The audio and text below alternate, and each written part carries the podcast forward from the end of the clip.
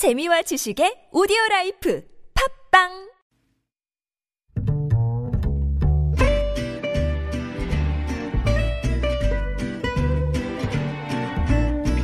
Good evening, everyone. Welcome to the evening show. 국내 최대 상급 종합병원 중 하나인 삼성 서울병원에서 간호사 4명이 코로나19 확진 판정을 받아서 국내 의료 체계에 비상이 걸렸습니다.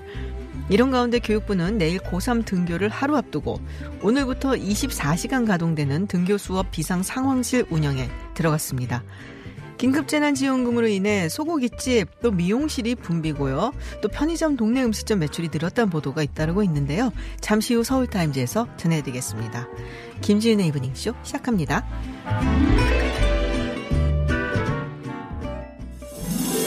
Welcome to Unfiltered. North Korea's latest CNN was given 미국 오하이오 주 일본의 백색 국가 명단 should be on the air at 국내외 소식을 한 번에 들려듣는 뉴스 서울 타임즈 네, 서울 타임즈 시간입니다. 오마이뉴스 박정호 기자 그리고 프레시안의 곽재훈 기자와 함께합니다. 어서 오세요. 안녕하십니까? 안녕하세요. 네, 유튜브 TBS FM 들어오시면요. 보이는 라디오로도 함께 하실 수 있습니다. 자, 이게 제일 큰 뉴스예요. 내일부터 고3 등교 시작이고, 이제 또 일주일 후에는 또 다른 학년들이 등교를 하는데, 네, 좀 여전히 불안하긴 합니다. 학부모들이. 자, 그렇습니다. 지금 뭐 정부에서는 어떤 이야기들이 나오고 있나요? 예, 오늘 정세균 총리도 그렇고 유은혜 부총리가 잇따라 얘기를 했어요. 네. 그러니까 학부모들의 불안감을 잠재우기 위한 발언을 했는데요. 정세균 국무총리는 오늘 국무회의 모두 발언에서 현재 지역 감염 상황은 방역망에 감당할 수 있는 수준이다라고 얘기를 했고요. 정부와 학교, 가정이 힘을 합치면 안전한 등교 수업이 가능하다라고 강조를 했습니다. 그 유은혜 부총리 겸 교육부 장관은 코로나19 상황이 언제 종식될지 알 수 없고 가을 대유행이 언급되는 상황에서 이 45만 명이 되는 고3 학생들의 상급 학교 진학, 그러니까 대학 가는 문제, 그 사회 직업 진출의 길을 무한적 유보할 수 없다라고 얘기를 했어요. 그러니까 어쩔 수 없는 부분이 있다라는 걸 강조한 거죠. 이게 엔데믹이라고 얘기를 하잖아요. 네. 이게 뭐 판데미로 한번 이게 흘렀다가 가는 게 아니라 계속될 수 있을 것이다라는 예측들이 나오고 있고 그래서 또 날씨가 쌀쌀해지면 또 올 것이다 이런 말들이 있어서 아 만약에 그러면 9월에 다시 또 이렇게 창궐하게 되면은 그때는 정말 걷잡을 수 없으니까 학교를 이제 네. 계속 못 가는 거죠. 그렇죠. 네. 1년을 그냥 못 가게 될 수도 있는 그런 상황이라서 아마 조금 결심을 한 것 같다는 생각이 듭니다. 근데 그것도 좀 불안하기는 한데 학부모들이 네. 일단은 한번 고3들 가는 거 보고 그리고 이제 다음 주부터 또 순차적으로 다른 학년들도 갈 것 같아요. 뭐 여러 가지 지침이 내려왔을 것 같아요. 뭐 손도 씻고 뭐 이런 거 기본적인 거는 이제 네. 당연하고 그 외에 또 여러 가지 좀 체크라고 저 사실은 문자를 받았거든요. 제가 예. 어. 뭐 많더라고요 보니까 네. 이제 가장 중요한 것 중에 하나가 이 사전 자가 진단 음. 항목일 텐데요. 이제 그거를 학부모님들이 학생들이 할 수 있도록 학부모님들이 신경을 좀 써주시면 써주셔야 되고요. 오늘 교육부에서 이제 이윤혜 장관 그 사회부 총리가 이 교육부 지침을 발표를 했는데 우선 고3은 매일 등교를 원칙으로 하되 과밀학급은 특별시를 적극적으로 활용하고 분반 수업 등 여러 가지 방법을 활용하도록 할 것이다 이렇게 얘기했고요. 고3 이하의 학년은 격주, 격일, 주 1회 이상 등교 등의 방식으로 등교 학생 밀집도를 최소화할 것이라고 밝혔습니다. 또 교육부는 학교 내에서 코로나 의심 증상자가 발생하거나 확진자가 발생할 경우 매뉴얼에 따라서 학교 교육청, 교육부가 즉각 대응하고 전국 소방서에서 이 전담 구급대가 즉시 출동해서 환자 이동을 지원하는 원스톱 지원 서비스가 실시될 계획이라고 강조했습니다. 음. 또 이제 학, 그 학, 학부모와 학생 또 각급 학교에 당부하기를 등교 전에 건강 자가 진단 요걸 제출해 달라는 점을 강조를 했고 또 몸이 아플 때는 등교하지 마라 그리고 등교하면 책상을 닦고 교실 창문을 열어서 환기를 시켜라 또 학교 안에서 생활할 때는 식사 시간 외에는 마스크를 착용해라 그리고 손을 30초 이상 씻고 몸에 이상 증상이 느껴지면 보건 교사나 교사에게 즉시 이제 그 몸이 안 좋다는 말씀을 드려라 일곱 가지 수칙을 반드시 지켜달라고 당부했습니다. 네. 이걸 잘 지키면은 뭐 어, 환자가 안 나올 수도 있을 것 같은데 어, 저는 저희 아들 너무 사랑할 것 같아요. 이거 아, 잘 지키다 지키면 책상 닦고 네. 뭐 환기 씻고 뭐 이런 거. 이거 좀 알려주시죠 오늘 집에 네. 가셔가지고. 어, 근데 이제 조사 같은 걸 하는 경우도 있더라고요. 보니까 어떤 식으로 이러면은 뭐 학교에 아이들이 오게 하나 하나 음, 뭐 음. 아니면 뭐 오전반 오후반 안 올까 아니면은 뭐 경영 네. 할까 이런 것들을 좀 조사를 설문 조사를 학부모들 아. 대상으로 하고 있는 것 같더라고요. 그리고 이 등교를 한다고 하니까요. 네. 학교 앞에 계신 상인분들도 좋아한다고 하더라고요. 아. 그게 뭐 문구 점이나 서점, 네네. 그다음에 학교 앞에 보면 조그만 이런 가게들이 많습니다. 떡볶이집? 그렇죠. 떡볶이도 있고 이 아이스크림 그 어, 음료를 얼려서 파는 뭐 그런 곳도 있고 아, 제 옛날 기억이 나는데 네. 그런 곳들이 계속 장사가 안 됐거든요. 그렇죠. 아무래도. 이번에 좀 많이 기대를 하고 있다라고 얘기하고 있고요. 그리고 버스 업계에서도 좀 경영난 해소가 기대된다. 버스 업계에서요? 네. 아이들이 버스를 타고 등교를 하니까 맞아요. 고등학생들은 참 버스 타고 가는 경우가 네. 많죠. 그래서 기대를 좀 하고 있다고 합니다. 네, 그렇군요. 저희가 잠시 후 3부에서 일선교육청 그리고 학교 현장 목소리를 좀 들어보도록 하겠습니다. 자, 이태원 클럽발 신규 확진자가 생각보다 아주 크지는 않았어요. 뭐 걱정이 네. 돼서 굉장히 뭐, 아, 이거 계속 확진, 확진자 수가 늘어나면 어떡하나 했었는데, 그거보다는 이제 조금 적은 편이다라고 생각을 했었는데, 이 병원발 집단 감염이 나와서 이게 좀 심각한 게 아닌가라고 이제 걱정들을 많이 하고 계십니다. 네, 그러니까 국내 빅5 병원 중 하나인 삼성 서울병원 흉부외과 수술팀 소속 간호사 4명이 확진 판정을 받았거든요. 아이고, 어제 한 명이 확진이 됐고 나머지 3명이 오늘 추가로 확진이 됐습니다. 네네. 그러니까 추가 확진자 3명 가운데 한 명은 첫, 첫 확진 간호사와 함께 수술을 했어요. 참여를 했고요. 다른 두 명은 수술이 아닌 다른 업무를 같이 한 것으로 파악이 아. 됐습니다. 예, 근데 중요한 게 뭐냐면 이게 감염 경로가 밝혀지지 않았어요. 어디서 온 건지 네. 아직 알 수가 없고 조사 중이고요. 이태원에 다녀온 건 아니라고 합니다. 네네. 이태원에 다녀온 지인과 접촉도 없었고요. 그래서 어디서 온 건지 조사를 하고 있고 이 삼성 서울병원이 병상 수가 2,000개에 달해요. 어휴, 큰 병원이죠. 그러니까 네. 외래 진료 환자도 하루 평균 8,500명에서 뭐 9,700명 정도 된다고 하니까요. 그리고 근무하는 직원도 8,900명 정도 되니까 큰 병원이에요. 특히 암 환자 같은 중증 환자도 적지 않은 편이라 가지고 그렇죠. 이게 잘못하다가는 뭐 크게 퍼질 수가 있는 게 아니냐. 음. 또 많은 분들이 위험한 상황에 갈 수 있는 게 아니냐 얘기가 나오고 있는데 우선 3일간 이 삼성서울병원 본관 전체를 코호트 격리하기로 하고요. 네. 3층 수술장도 잠정 폐쇄하기로 결정을 했습니다. 근데 전문가들이 얘기하기로는 뭐 일각에서는 우려가 된다고 하지만 또 일부에서는 그렇게까지 그러니까 메르스 때 우리가 기억하잖아요. 네네. 이 삼성 서울병원에서 85명의 감염자가 발생했어요. 음. 그때는 전체 확진자가 186명이었으니까 많은 수가 이 병원에서 나온 거거든요. 그때만큼 퍼지지 않을 거다. 왜냐? 병원에서 계속해서 발열 음. 검사나 이런 걸 해왔고 출입자들에 대한 검사도 해왔기 때문에 어, 이태원발 감염 사례에서 보- 보실 수 있듯이 이게 사회적 거리두기나 여러 가지 방역 수칙이 아, 진행되는 사- 상황에서 퍼지진 않을 것이다라고 얘기하고 있는데 모르죠. 그렇죠. 우리가 우려를 하고 있는 상황이기 때문에 조심해야 되고요. 그리고 이 다른 병원, 그러니까 경기 용인 강남병원에서는 방사선사 한 명이 확진 판정을 받았습니다. 아, 이 방사선사 같은 경우는 14일, 15일 이틀에 걸쳐서 타 지역에서 친구 5명과 저녁 식사 등을 함께 했는데 네. 이 친구들 중에 한 명이 아이고. 이태원 관련 확진자였습니다.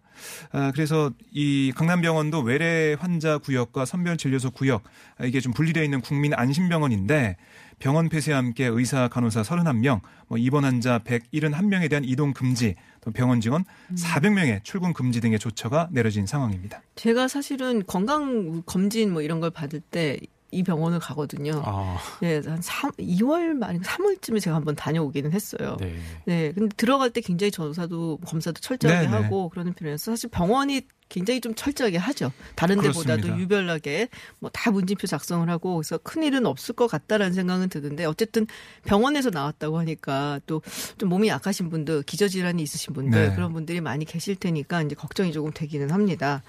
근데 지금 학생이 또 걸린 경우가 있어요. 지금 서울 직업전문학교에서 확진자가 한 명 발생했는데 예. 이게 재학생 수가 한 600명에 가까운 학교라고 하죠. 네, 그러니까 이 직업 전문 학교는 이게 아직 계약을 안 했는데 네. 어떻게 어떻게 이런 일이라고 생각하실. 분들을 위해서 말씀드리면 이 직업 전문 학교는 교육부가 아니라 고용노동부 소관이어서 이 계약 연기 지침을 적용받지 않고 지난달부터 아. 등교가 이루어졌습니다. 아 그렇군요. 예. 그런데 음. 이제 그 당- 서울 당산 1동의 한국과학기술직업전문학교에서 이 재학생이 19세 남성 도봉구민이 오늘 오전 확진 파- 그 확진된 걸로 이제 밝혀졌는데요. 지난 11일 발열 기침, 발열과 기침 등의 증상이 처음 나타났고 지난 18일에 그러니까 어제죠. 도봉구 보건소 선별진료소에서 검사를 받았는데요. 결국 오늘 확진이 나온 겁니다. 음. 이제 이분 같은 경우는 지난 7일 도봉구의 한 코인 노래 연습장을 방문한 걸로 나타났는데 연습장? 담- 네, 노래 네, 연습장? 네. 그런데 뭐 이제 인, 그 인천 같은 경우에는 이제 그, 그그 처음에 그 코인 노래방에서 처음 전파시킨 사람이 누군지가 좀 나와 있는데 네네. 이 도봉구 같은 경우에는 이 노래 연습장에 다른 확진자가 다녀간 적이 있는지 이제 이런 부분은 아직 확인이 되지 않고 있습니다. 그래서 아. 역학조사가 좀더 이루어져야 될 것 같고요.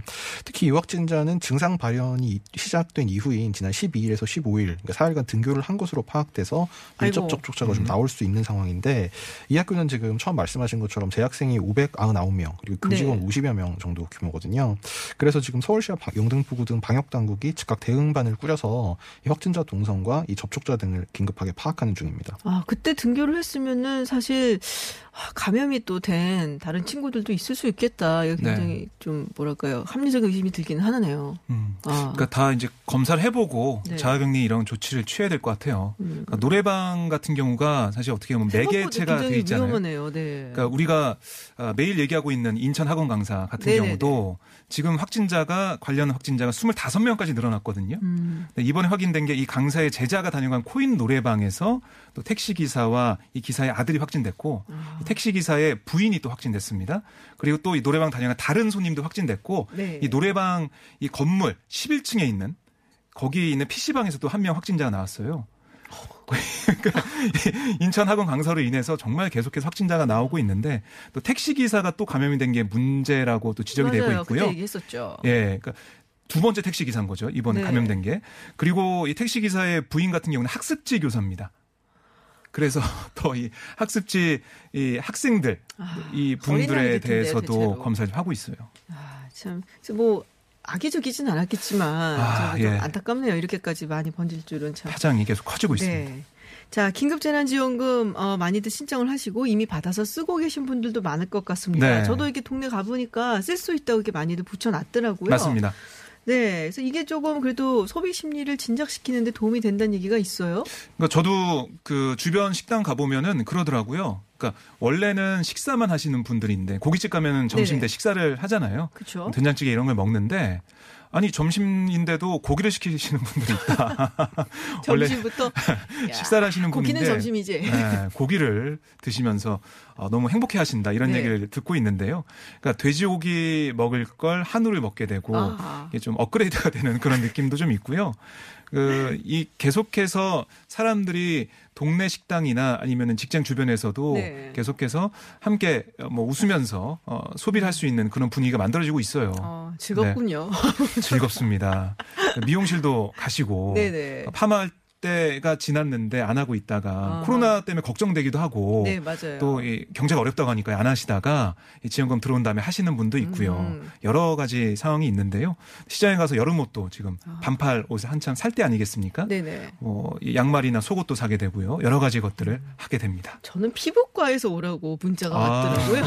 네. 재난지원금 쓸 수 있으니까 오라고 네. 문자가 있다고 왔는데, 근데 이렇게 좀 양주라든지 와인이라든지 뭐 약간 좀 비싼 거, 비싼 주류 뭐 이런 거에 또 잘 팔린다는 얘기가 있어요.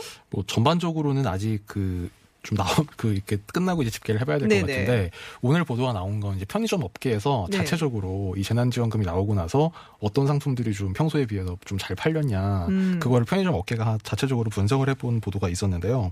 그 세븐일레븐 같은 경우에는 지난 5일 동안 일상 생필품과 장보기 관련 상품, 그러니까 원래 편의점에선 장을 잘 안 보잖아요. 그렇죠. 근데 이 장보기 관련 상품 매출이 많이 올랐다고 합니다. 음. 이제 비교적 고가 제품 중에는 남성용 면도기가 45.2%, 남성 화장품이 48.1% 매출이 늘었다 고 하고요. 네. 또좀 고가에 속하는 뭐 수입 아이스크림 같은 경우도 20% 넘게 늘었고 이제 주류 전체도 7.5% 증가한 가운데 와인과 양주가 각각 17.2%, 10.8% 이렇게 올랐다고 오. 합니다. 요게 세븐일레븐 체인에 이제 음. 오른 거고요.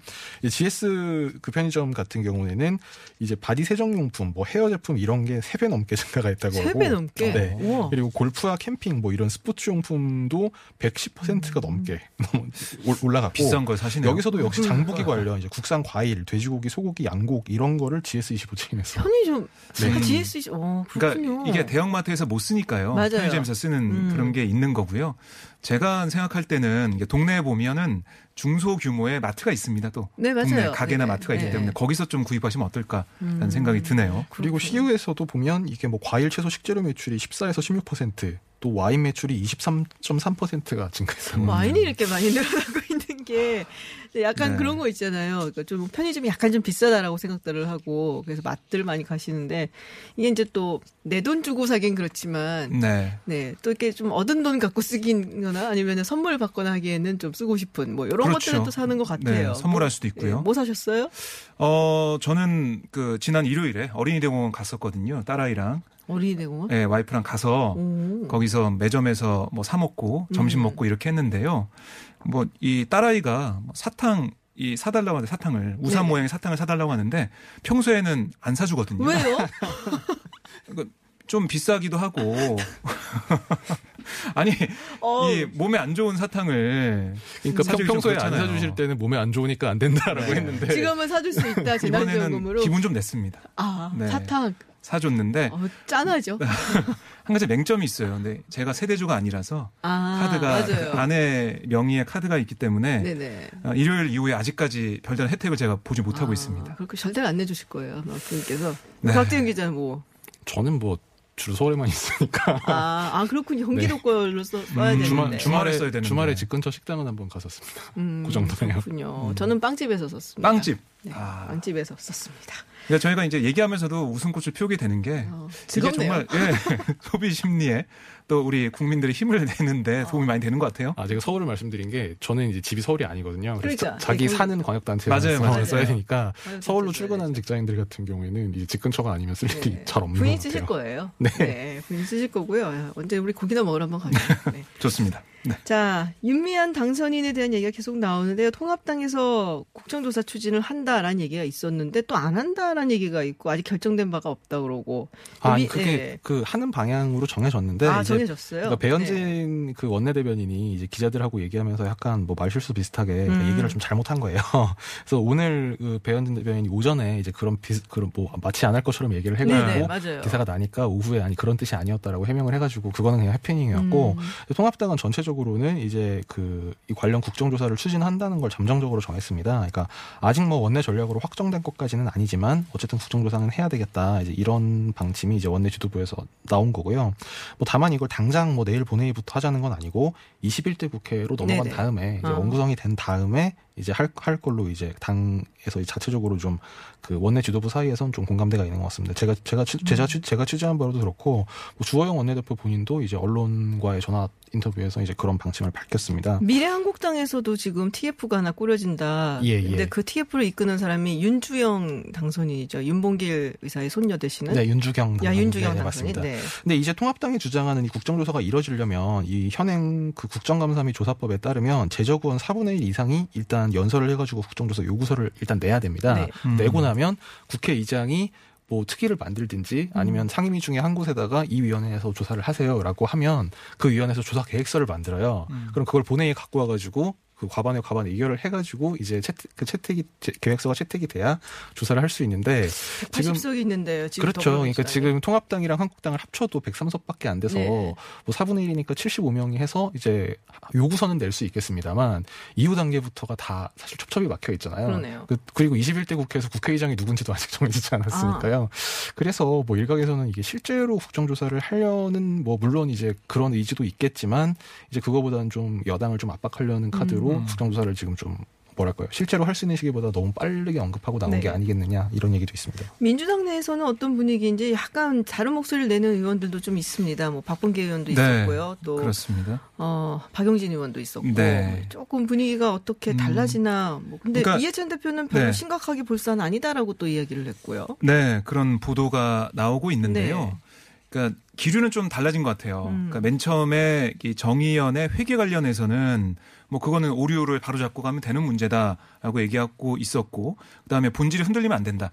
그러니까 정의연이 그동안 해왔던 활동이 폄훼되면 안 된다라는 얘기를 많이 했었는데 이제 윤 당선인의 개인적인 문제 의혹이 불거지면서 야, 이거는 윤 당선인이 명확히 해명을 해야 되고 당에서도 이 검찰 수사 조사가 있을 때까지는 가만히 있어서 안 된다는 얘기가 좀 나오고 있거든요. 그래서 내일 이 최고위원회가 열릴 예정입니다. 이 최고위원회에서 이해찬 대표를 포함한 지도부가 어떤 입장을 내놔야 되는 거 아니냐 이런 얘기가 좀 나오고 있는데요. 이해찬 대표 어, 뭐 입장은 뭐 이 어제 그 당 지도부에 얘기했을 때 뭐 제명까지 갈 사안은 아니다라는 얘기가 보도가 되고 있고, 네 일부 어, 최고위원들 같은 경우는 이거는 그 우리가 좀 선제적으로 해야 된다는 얘기가 있기 때문에 내일 9시 반에 최고위원회가 예정돼 있습니다. 네. 아마 그 전에 비공개 회의 때 논의가 있지 않을까. 음. 거기서 합의를 거쳐가지고 어떤 의견을 내지 않을까 싶어요. 네네. 아무런 얘기를 안 하기에는 사안이 좀 커져 있기 때문에 네, 좀 많이 그냥 넘어갈 수. 없을 것 같고요. 네. 제일 중요한 건 윤미한 당선인이 의혹을 하나하나 그러니까 이게 하나를 해명하면은 또 거기에 대한 다른 뭐 반론이 나오고 의혹이 또 제기가 되고 있잖아요. 그러니까 그런 것들을 따져봐서 종합적으로 해명을 하는 게 필요하다. 아, 이런 입장이 좀 많이 나오고 있습니다. 뭐 해명이 지금 바뀌는 경우도 몇 번 있었기 때문에 그 부분에 대해서 조금 어, 정확하게 이야기를 해야 될 것 같고 또 이 쉼터 같은 경우는 뭐 한 보도에 따르면 이용수 할머니가 몰랐다 있는 줄도 뭐 이런 얘기까지 나오고 있어서 상당히 조금 뭐랄까 명확한 해명이 좀 필요한 사안이 아닌가라는 네. 생각이 들고 기류가 바뀐 게 지난주에 뭐 이를테면 뭐 국고보조금이라든지 네네. 아니면 뭐 후원금 같은 경우에 회계 처리가 좀 미흡했다는 부분은 뭐 시민단체가 무슨 뭐 정말 돈을 전문적으로 만지고 이제 막 회계 정부를 막 정리하는 이제 그런 분들은 아니다 보니까 좀 민, 민주당 내에서는 뭐좀 그 좋은 일을 하다 보면 회계 처리는 좀 미흡할 수 있, 있 지 않느냐는 분위기가 있었다면 방금 말씀하신 대로 이 쉼터 매입 그, 네. 그 의혹 그리고 이제 그 윤 당선인 본인의 이제 아파트 관련 이제 이런 것들이 나오면서 좀 분위기가 많이 달라지는 것 같습니다. 근데 지금 뭐 나눔의 집도 뭐 후원금 집행 문제에 대해 내부 고발자가 나왔다는 얘기가 있어요. 이 나눔의 집 같은 경우에는 네. 어, 다른 곳이죠 조계정 네 그렇습니다. 나눔의 집 네, 맞습니다. 예. 네. 이 같이 운영을 하고 있는 그러니까 사회복지법인 대한불교 조계종 나눔의 집이라고. 뭐 보시면 되겠는데요. 그러니까 정의원과 함께 대표적인 위안부 피해자 지원단체로 꼽히는 곳입니다. 근데 이 나눔의 집이 거액의 후원금을 할머니들에게 사용하지 않고 뭐 부동산과 현금 자산을 보유해서 뭐 향후 노인 요양 사업에 사용한다고 한다. 그게 이제 내부 고발의 요지예요. 어. 그러니까 사실 아니 나, 그 왜 향후 노인 사업에 그러니까요. 계신 분들을 뭐 위해서 드려야죠. 물론 나눠집 운영진은 사실 무근이라고 네. 반발하고 있는데요. 이 김대월 하계실장 등이 나눠의 집 직원 7명이 보조를 내고 이 할머니들 보금자리임을 내세우고 있지만 결국에는 아, 다른 그러니까 생각을 하고 있다 이걸 지적을 한 거예요. 음. 어, 관련해서 회계 문제나 이런 것들도 좀 얘기를 하고 있는데 경기도에서 조사를 하고 있거든요. 조사 결과가 나오면 좀 명확해질 것으로 보이는데 또 이게 진실 공방으로 번지고 있어가지고요. 또 다른 의혹이 좀 되고 있습니다. 자 위안부 할머니들 정말 뭐 한많은 힘든 인생들을 사셨고 우리가 바라는 거는 앞으로는 정말 편안하게 사시길 바라는 건데요. 어, 그런 의미에서 이번에 의혹들 뭐 명백하게 해명이 좀 됐으면 좋겠고요. 네. 또 앞으로 남으신 여생들 어, 좀 편안하고 단칸방 말고 정말 좋은 곳에서 잘 사셨으면 그렇게 배려를 좀 해드렸으면 하는 생각이 듭니다. 네, 국내 뉴스 여기까지 듣도록 하겠습니다. 지금까지 프레시안 곽재훈 기자 그리고 오마이뉴스 박정우 기자였습니다. 고맙습니다. 고맙습니다. 감사합니다.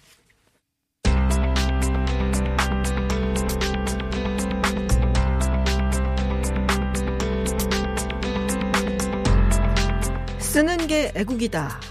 청와대부터 정부 부처 장차관들의 긴급재난지원금 기부가 이어지는 가운데 기부 말고 지역 경제를 위해 펑펑 쓰자고 하는 분이 있습니다. 네, 지금 같은 때 소비가 기여하는 거다라는 이야기인데요. 얼마 전엔 지역 특산물 완판남에 등극하셨습니다. 네, 최문순 강원도지사 만나보겠습니다. 안녕하세요, 지사님. 네, 안녕하십니까. 반갑습니다. 네, 반갑습니다. 자, 재난지원금 기부하지 말고 소비하자라는 말씀을 하셨습니다. 어, 네네. 네. 마음속 깊이 이거 소비하고 싶은데 기부를 해야 되나 좀 그런 분들한테 조금 후련한 이야기기도 했는데 뭐 네네. 이유가 있으시잖아요. 합리적인 이유? 네, 우리, 우리 예를 들어 우리 도청 공무원들 같은 경우에 이것을 신청해서 받아 쓰는데 조금 심리적 부담감 같은 거를 갖고 있다는 느낌을 받았습니다. 네. 그리고 또 예를 들어서 공공기관의 에, 직원들, 대기업이라든가 또 선생님들, 군 경찰관들 이런 분들은 이제 코로나 바이러스 때문에 피해를 보지 않은 분들이지 않겠습니까? 이제 네네. 월급이 어, 또박또박 나오니까요. 그래서 이걸 받아서 쓰지 않는 게 좋지 않겠느냐. 그래서 신청을 하지 않겠다는 사람들이 많아서 우선 그렇게 해서는 안 되고 받아서 통풍 써주어서 소비를 지탱해야 된다. 그래서 저희들이 캠페인을 시작했는데 네. 어, 캠페인이 의외로 지금 반응이 좋은 것 같습니다. 아, 그러니까요. 많은 분들이 이렇게 마음을 좀 놓고, 맞아, 쓰는 것도 미덕이야, 라고 지선님 덕분에 이제 쓰러 많이들 나가시게 되는데, 어, 강원도 좀 분위기 좋겠어요. 그 뭐 쓰는 얘기하면 사실은 조금 이렇게 웃음이, 어, 웃음꽃이 피어 나거든요. 어떻습니까? 그렇습니다. 이게 이제 어, 정부에서 주는 돈 외에 우리 도청에서도 또 많이 지급을 하고 또 시군별로 지급을 합니다. 그래서 네. 강원도의 경우는 1인 평균 52만 원 정도가 지급되겠습니다. 오, 1인 평균요? 4인 가족 네. 4인 가족으로 하면 200만 원 이상이 되는데 이걸 네. 저희들 저희들이 처음에 어, 이런 정책을 세우게 된 게 어, 코로나 바이러스 때문에 이제 소비 절벽 현상이 생기고 네. 그러다 보니까 생산도 안 되고 그러다 보니까 일자리가 급격하게 줄고 있습니다. 우리 강원도의 경우만 해도 어 지난달에 4월 한 달 동안 3만 명이 지금 실직했습니다. 아이고. 네, 그래서 요거를 징검다리로 요 위기를 넘기기 위해서 어 소비를 좀 지탱해 주십사 하고 이렇게 에, 드리는 돈이어서 어, 한 분도 빠짐없이 를 어, 전부 찾아서 빨리빨리 써 주셔야 일자리가 좀 지탱되게 되겠습니다. 그렇군요. 1인당 50만 원 평균. 어, 강원도로 이사를 갈까라는 생각이 잠시 들었는데요. 네. 네. 네, 원희룡 제주지사 같은 경우는 이제 현금으로 달라. 그리고 사용 기간도 좀 제한을 풀어달라는 이야기를 했단 말이에요. 이게 사실 3개월 안에 써야 되는 거잖아요. 지사님 네, 네, 생각은 네. 어떠세요? 그래서 저희들은 그 균형을 맞추기 위해서 우리 도에서 지급하는 돈은 한 어, 취약계층인데요. 40만 원을 현찰로 드리고 있습니다. 음. 어, 그다음에 정부에서 하는 이제 지역 제한을 두는 거 이렇게 골고루 좀 섞여 있어서 네네. 약간 좀 반반쯤 되게 되겠습니다. 그래서 어. 이렇게 균형을 맞출 수 있도록 했습니다. 그렇군요. 그럼 현금으로 좀 드렸는데 그분들께는 그러면 확실히 좀 더 쓰게 되는 건가요? 아니면 어, 현금은 네. 이제 훨씬 좀 뭐 여러 가지 쓰는데 네네. 제한이 없기 때문에 좀 자유롭게 쓰실 수가 있어서 네. 소비가 좀 더 빨리 일어날 수 있기 때문에 좀더 아. 효과가 있다고 보고 있습니다. 그렇군요. 제가 어, 앞서서 말씀드렸다시피 완판남이세요. 네. 네. 지역 경제 살리시겠다고 네, 아스파라거스도 파셨고 감자도 파셨고 했는데. 어, 어떻게 이런 걸 하실 생각을 하셨는지 궁금해요. 네, 저희들이 뭐할 네. 생각을 했다기보다는 아, 조금 아까와 같이 똑같은 이유로 소비 절벽 현상이 코로나 바이러스 때문에 생겼기 때문에 네. 할수 없이 밀려서 했다고 말씀드릴 음. 수 있겠습니다. 이제 감자나 아스파라가스는 이게 생물이어서 시간이 지나면 전부 이제 요새 왜 갈아엎는다 그러지 않습니까? 네네. 그렇게 해야 되는데 어 그전에는 이런 것들을 이제 대형 마트에 부탁해서 팔고 뭐 그렇게 했었는데 이번엔 그것도 잘 안 돼서 음. 어 이걸 온라인으로 한번 팔아보자고 해서 해서 올렸는데 어, 국민 여러분들께서 아주 어, 착한 소비, 따뜻한 마음이 폭발을 일으켜 주셔서 아주 쉽게 잘 팔게 됐습니다. 이 자리를 빌려서 아주 감사 인사 올립니다. 고맙습니다. 네, 근데 완판남 오르시는 게 이게 쉬운 게 아니거든요. 뭔가 그 세일즈 전략이 좀 있으세요? 그렇습니다. 네. 이걸 뭐 여러 번 팔아봤는데 네네. 어 그때마다 굉장히 힘들었습니다. 다, 다 팔지도 못했고요. 네. 근데 이제 이번에는 뭐 그때와 달라진 거는 거의 없는데 어, 국민 여러분들께서 우리 뭐 강원도뿐만 아니라 농민 여러분들의 그 아픔과 고통을 아주 잘 헤아려 주셨기 때문에 아, 이런 일이 일어났다고 생각하고 있습니다. 아, 그렇군요. 그 전에도 한번 했었는데 그때보다 오히려 이번에 더 잘 팔려서 완판 네네. 등극을 하셨다라는. 그래서 다음엔 뭘 파실까 저도 생각을 좀 해봤거든요. 이제 여름도 좀 다가오고 그러면 옥수수 뭐 이런 거 되지 않을까 싶은데 뭐 계획 있으세요? 네네. 지금 이제 또 우리 강원도에서 대량으로 나올 게 토마토가 있습니다. 아하. 어, 이렇게 그 토마토가 이제 한 6월 달부터 대량으로 나오는데 이게 네. 지금 시장 상황을 봐야 되겠는데 잘 팔릴지 지금으로 봐서는 지금 같은 상황이라면 지금 어려움이 있을 것 같아서 그때 되면 또 이렇게 좀 방송을 좀 부탁해 올리도록 하겠습니다. 아, 예, 언제든지. 노래도 한 곡 부르셔야 되고요, 그 대신에. 예, 예, 그럼요. 아유, 홍보를 하셔야 되는데. 네, 네. 예. 근데 지금, 연습도 하나 해 놓도록 하겠습니다. 근데 사실 이제 강원도 같으면은 이제 여름 휴가 때 우리가 많이 가는 곳이란 말이에요. 그렇습니다. 네. 지금 뭐, 물론 이제 그때까지는 좀 좋아지겠지라고 생각은 하고 있습니다만, 이제 코로나19 네네. 때문에 휴가에도, 휴가철 오는 휴- 휴가객 숫자에도 좀 영향이 있지 않을까 라는 생각을 하는데 어떻게 전망하세요? 그렇습니다. 그래서 저희들도 이제 이 코로나 바이러스 때문에 가장 빨리 급격하게 타격을 받은 게 바로 관광이 되겠습니다. 네. 그 우리 강원도가 이제 피해가 엄청 컸었는데 어 이제 이걸 더 반복해서는 안 되겠다는 생각이어서 또 어, 우리 강원도에 오시는 손님들이 이 코로나 바이러스 걸리면 안 되기 때문에 네네. 예, 지금 방역 시스템을 철저하게 갖추고 있습니다. 예를 들어서 한 가지 말씀드리면 지금 뭐 얼마 전에 이태원에서 그 큰 문제가 생기지 네네. 않았습니까?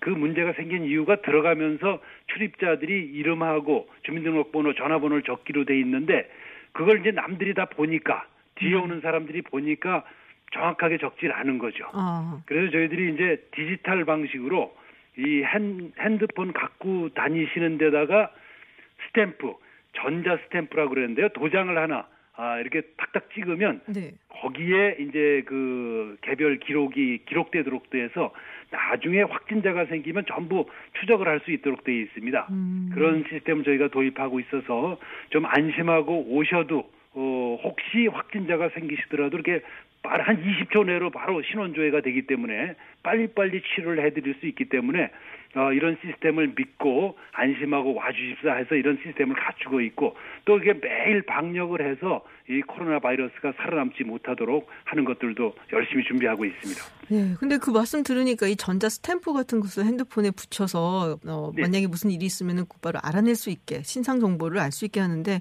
이제 그런 걱정도 있거든요. 이렇게 되면은 신상 정보를 누군가가 항상 갖고 있지 않을까? 조회하지 않을까? 이런 불안감도 좀 그렇습니다. 있는데요.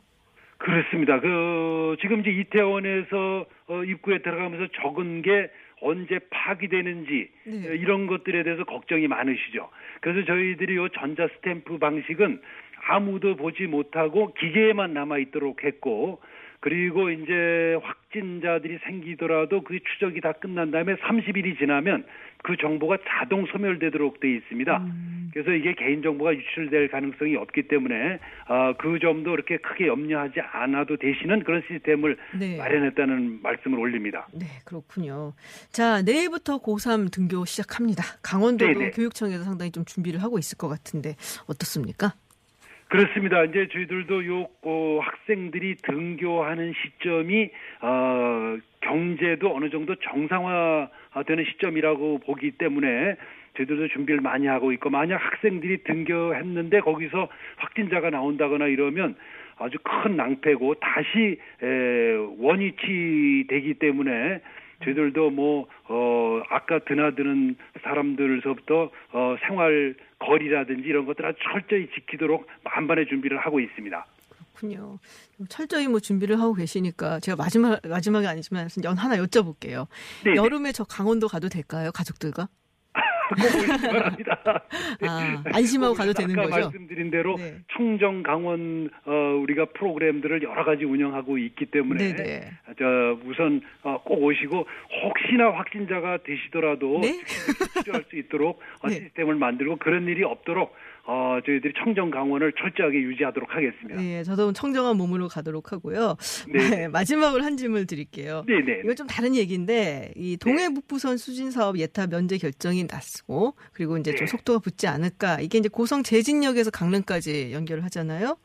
그렇습니다. 네, 이제 도차원에서 계획이 있을 것도 같은데 사실 이게 남북철도 사업하고 굉장히 밀접하게 연관이 있고 그렇다 보면은 이제 남북 관계도 연관이 있는데 어, 이 고성과 제 고성 제진역에서 이제 강릉까지 연결하는 걸로 얼마나 경제성이 있을까요? 네, 우선은 이제 어 저희들이 한 2조 8천억 정도가 되는 네네. 철도인데요. 어 지금 한 100km 정도가 되고 내년 말이면 착공이 되도록 돼 있습니다. 네네. 근데 이게 이제 이미 부산에서부터 삼척까지 철도가 올라와 있습니다. 네네. 그 연결이 돼서 어, 북한의 철도하고 연결되면 어, 베를린까지 어, 120만 원 요금으로 단번에 갈 수 있는 그런 철도가 되기 때문에 경제성은 충분히 있을 걸 봅니다. 다만 이게 남북 관계가 빨리 풀려야 되는데 어, 지금 정부에서도 어, 북쪽에서 화답이 화답을 기대하고 이걸 진행하고 있기 때문에 에, 빨리 북한에서 좀 어, 응답을 해주기를 바라는 어, 마, 바람을 이 자리를 빌어서 다시 말씀 올립니다. 그러니까 이게 이제 사실 남북 관계가 좀 많이 풀려야지 그야말로 경제성이 있고 어, 좋은 뭐랄까요, 그러니까는 의미도 있고 또 경제성이 있고 또 관광 사업에도 이용이 되는 이제 그런 시스템으로 자리가 잡을 것 같은데 그런 부분이 좀 아쉽다라는 생각이 좀 듭니다. 네, 도지사님 이렇게 말씀 나눴다 보니까 비타민 같으세요. 네, 아주 심이 막, 막 팔짝팔짝 나게 또 말씀 잘해주시고. 네, 알겠습니다. 저도 네, 그러면. 여름에 강원도에서 뵙겠습니다. 네, 네, 강원도에서 그러면 여름에 건강한 모습으로 뵙겠습니다. 고맙습니다. 네, 고맙습니다. 네, 지금까지 최문순 강원도지사와 말씀 나눴습니다. 잠시 후 3부에서는 하루 앞으로 다가온 초중고 등교 수업과 관련해 이재정 경기교육감 그리고 서울 여의도고등학교 교장 선생님 연결해서 등교 준비 상황 알아보겠습니다. 그리고 4부에서는 정의당 대표를 지냈던 천호선 노무현재단 이사와 함께 진보의 길을 묻는다라는 주제로 진보 정당이 안고 있는 과제와 미래 짚어보겠습니다.